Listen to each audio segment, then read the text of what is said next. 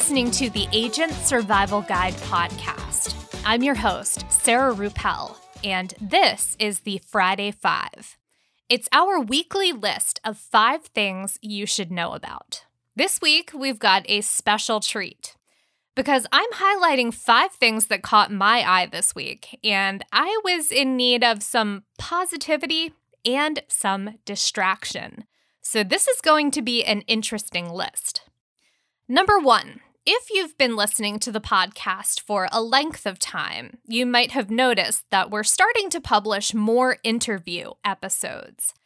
And as I'm branching out into this new territory, it's moving me beyond just the typical research I tend to do, having to formulate questions that make people want to answer them and keep a conversation moving forward.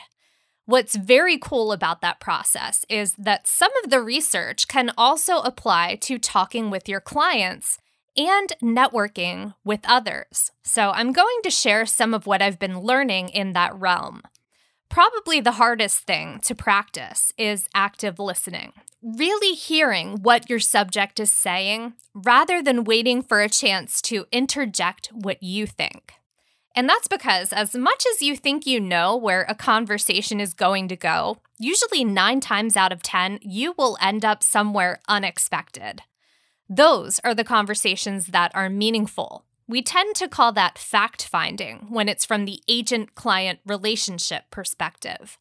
But when you get into those details and let the person you're talking with express their ideas and thoughts, you just can't script for that. Also, in those conversations, you'll learn details that you can bring up again in later meetings. ThinkAdvisor recently published a piece with some questions that can push conversation forward. One of the most well known, the famous three word statement tell me more. Because the thing is, when you're talking with someone who's passionate about what you're discussing, they will jump at that chance. What about if you're talking about vacation spots? Ask how they liked the place they stayed. Would they go back? And this is a great tactic for anything, really. Taking a generalized, high level discussion and ask about a specific related detail that will allow the conversation to continue, only in more depth. You might even call it a fact finding question. One more that I'll mention here, and this is a great one to keep conversation flowing, especially at a networking event. Talk about work and the industry is great, but if you're networking at a Chamber of Commerce event for, say, a local pet rescue, well, you can probably guess that they're into that. But what else are they interested in? What are their passions? Or is animal rescue the cause for them? We will be linking to that ThinkAdvisor piece in the notes so you can check out the full list and get some ideas. I know I have gotten a few for upcoming interviews myself. Number two, this next piece is one that comes from Entrepreneur, always a great go to for motivational articles. This one really hit home, though, because the author, Jackie Collin, makes the case for educating versus selling. It is an incredible business philosophy. It's really the idea that the entire content marketing methodology is based on.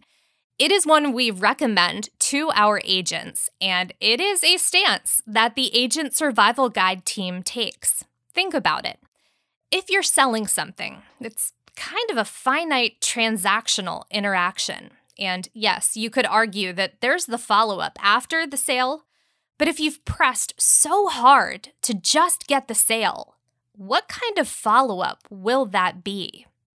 On the other hand, education is something that the client or customer gets out of the situation, and they get it regardless if they buy or not.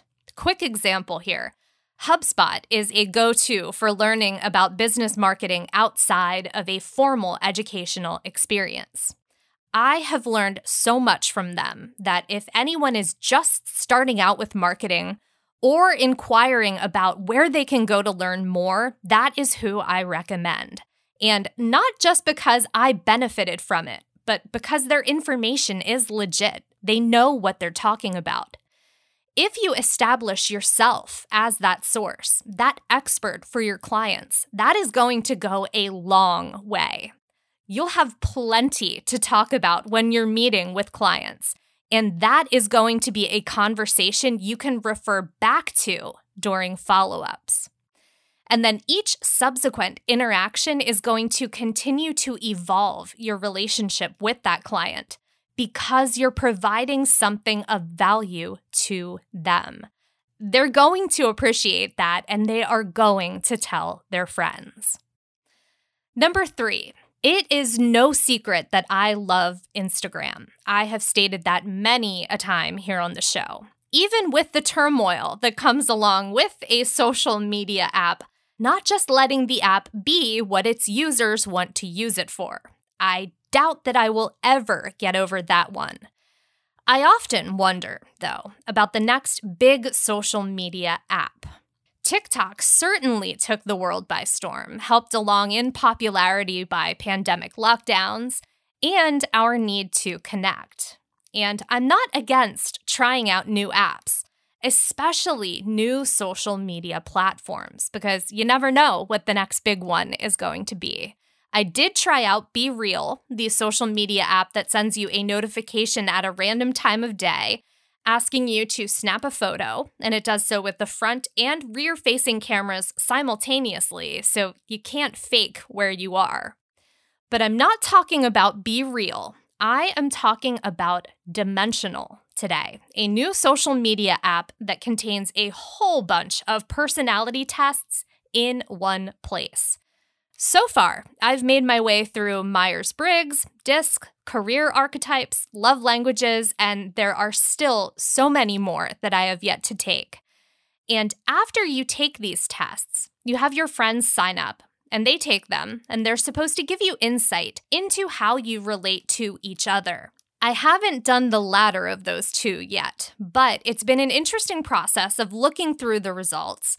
Call it sort of a self fact finding experience, if you will. I'm not sure if I will add friends on it or not. I know that that is the social part of the app. It does seem to be quite a lot of data, so I'm kind of looking at it with a careful eye. As of 2020, the founders did not have a plan to monetize the data, so take that for what you will. So far, I've been enjoying the app and the insight that I have gotten from it. Number four, not sure if I mentioned this one here on the show before, but I do not have a green thumb, not even close. This next piece is for those of you who are inclined in that way, and it has to do with hydrangeas. Sadly, our hydrangeas are the white variety, so this trick will not work for them. But if you've got pink or blue hydrangeas, you can actually change their color by altering the pH levels of your soil. Now, when I was growing up, our next door neighbors had beautiful hydrangea bushes in pink, blue, and purple. And I never thought that the variety of colors or the changes in colors from year to year could have been brought about by changes in their soil, but they can, which is really cool. And you can even help those changes along. Now, the color change is limited to what are called big leaf hydrangeas or hydrangea macrophylla and hydrangea serrata varieties. Going further into that hydrangea macrophylla cultivar, the mophead and lace cap types were listed as having good results.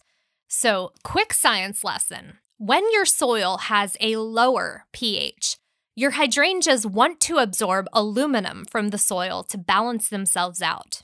And if your soil has a higher pH, the plant won't need to absorb as much aluminum.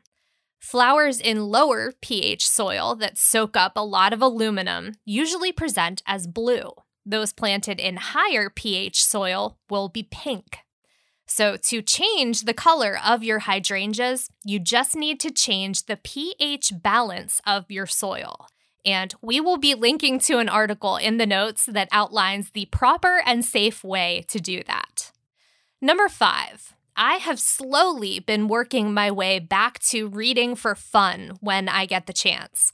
And it's still difficult for me to read in small portions when the plot starts getting really good. But I've been working at that because reading in little chunks is still better than not reading at all, right? So naturally, when I saw a post on Instagram from NPR with book recommendations from their staff, I had to click on it. And what I clicked into was even better than that. You know, usually you click into something and you're kind of disappointed. Well, here, I thought I was getting just this year's recommendations. Turns out the list goes back to 2013. So there are a whole range of book recommendations to make my way through. Altogether, the list boasts 3,020 books, so I don't think you'll have a problem finding something you like somewhere in that list. You can search by year at the top of the page or by subject on the left hand sidebar. And yes, there is a young adult section, along with sci fi, fantasy, and speculative fiction. So you can probably guess where my coming of age, dystopian future loving self is going to begin my search. I will be making my list and then taking that over to Libby to see what I can find in my library. That is the app, again, that Tina reviewed in her Agent Apps episode a couple of weeks back, all about free library apps. I have been using Libby since I proofed that episode, and I have been loving it. We will be linking to that episode in the notes, along with the book list from NPR. So be sure to check both of those out, along with the other resources we mentioned in this episode. Thank you so much for listening this week. I hope you have a great weekend. Stay healthy and stay safe out there, and we will see you next week. The Agent Survival Guide podcast is a production of Ritter Insurance Marketing. This episode was written and produced by me, Sarah Ruppel, script editing by Tina Lamoureux, artwork by Vivian Zhao.